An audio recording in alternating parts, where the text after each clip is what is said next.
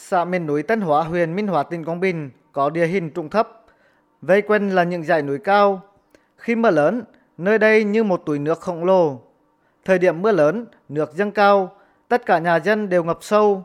Trước đây, địa phương có nhiều giải pháp giải quyết tình trạng ngập sâu ở Tân Hóa. Chính quyền đang nghĩ đến phương án nổ mìn, phá hang để tạo lối thoát nước cho xã Tân Hóa. Tuy nhiên, phương án này không khả thi và không được người dân đồng thuận. Trải qua nhiều cơn lũ, người dân rút ra nhiều kinh nghiệm ứng phó và tìm cách sống chung, không còn cạnh chạy lũ. Ngày nay, người dân Tân Hóa không còn phải chạy lũ lên tả túc trên những lèn đá cao, ăn tạm mì tôm, đợi ngày lũ rút. Nhà phao là giải pháp hữu hiệu trong ứng phó với mưa lũ. Đó là những ngôi nhà rộng từ 15 đến 30 mét, được thiết kế chắc chắn, nằm trên hệ thống phao là những thùng phi nhựa. Lũ dâng đến đâu thì nhà phao nổi lên đến đó. Tài sản, lương thực, vật nuôi được bà con đưa lên đó an toàn trong những ngày mưa lũ. Ông Trương Quang Lương ở thôn Yên Hóa, xã Tân Hóa, huyện Minh Hóa cho biết, hồi chưa có nhà nội, cứ nghe tin có mưa là bà con dắt nhau lên mấy làn đá cao, làm lán để tránh lụt. Trần lụt năm 2010, người dân phải ở làn đá suốt 13 ngày, chịu cảnh đói rét, ốm đau, màn trời chiếu đất. Ngay phía đầu làng có một cột đo mức nước lũ, ghi dấu những cơn đài hồng thủy như nhắc nhở người Tân Hóa về ký ức không thể quên. Ông Trương Quang Lương cho rằng bây giờ có nhà phao chống lũ, người dân không còn chạy lũ, cứ sống chung với lũ. Bà con sống quen lũ rồi, chung với lũ lũ năm cũng có cho nên cái việc này nó đỡ hơn cả nơi.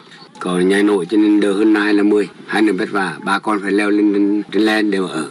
Còn ở đây thì ai ai nhà hai người này thì coi có bè nổi cả thôi. Ừ, các gia đình họ chủ động họ chuẩn bị biểu gan nên nấu nữa ăn ăn đàng hoàng.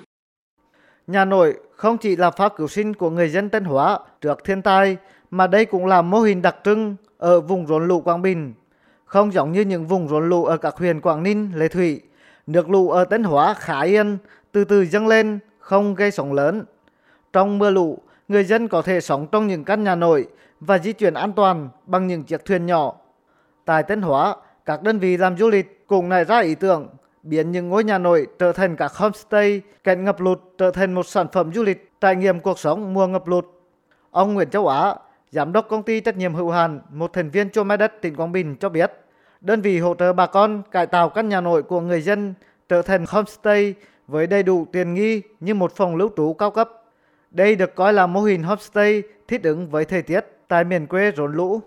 Trong những năm gần đây đó, chúng tôi ờ, có một cái ý tưởng là tại sao không biến cái cơ hội đó trở thành một cái trải nghiệm du lịch cho khách để họ hiểu hơn cái cách mà người dân ở đây sống chung với lũ như thế nào? Thì uh, trong thời gian tới đây đó chúng tôi sẽ xây dựng một cái thí điểm khoảng 10 căn nhà nội thành phòng nghỉ cho khách. Và về như vậy đây là một cơ hội để phát triển thêm các cái mô hình để để cùng với người dân làm du lịch.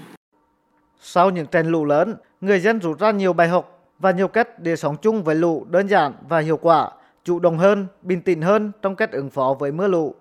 Những năm qua, tỉnh Quảng Bình đã tranh thủ sự hỗ trợ của chính phủ, các chương trình, dự án và nhiều tổ chức doanh nghiệp để giúp người dân làm nhà an toàn chống chịu thiên tai.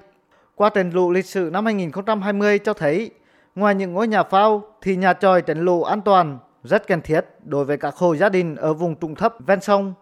Trước mùa bão lũ năm nay, người dân đã chuẩn bị từ sớm, chủ động tìm cách ứng phó. Ông Trần Thắng, Chủ tịch Ủy ban nhân dân tỉnh Quảng Bình chỉ đạo các địa phương, đơn vị nhanh chóng chuẩn bị các phương tiện cần thiết, lương thực thực phẩm, phương án ứng phó bão lũ với phương châm bốn tại chỗ.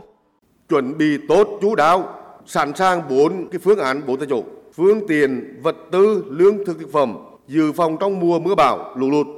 Đã dự báo cảnh báo thiên tai rồi là phải nắm chắc mà chủ động. Khi mưa bão diễn biến phức tạp thì ảnh hưởng tính mạng tài sản của người dân, của nhà nước là trách nhiệm đấy, mà trách nhiệm chưa lương trước ở mức nào.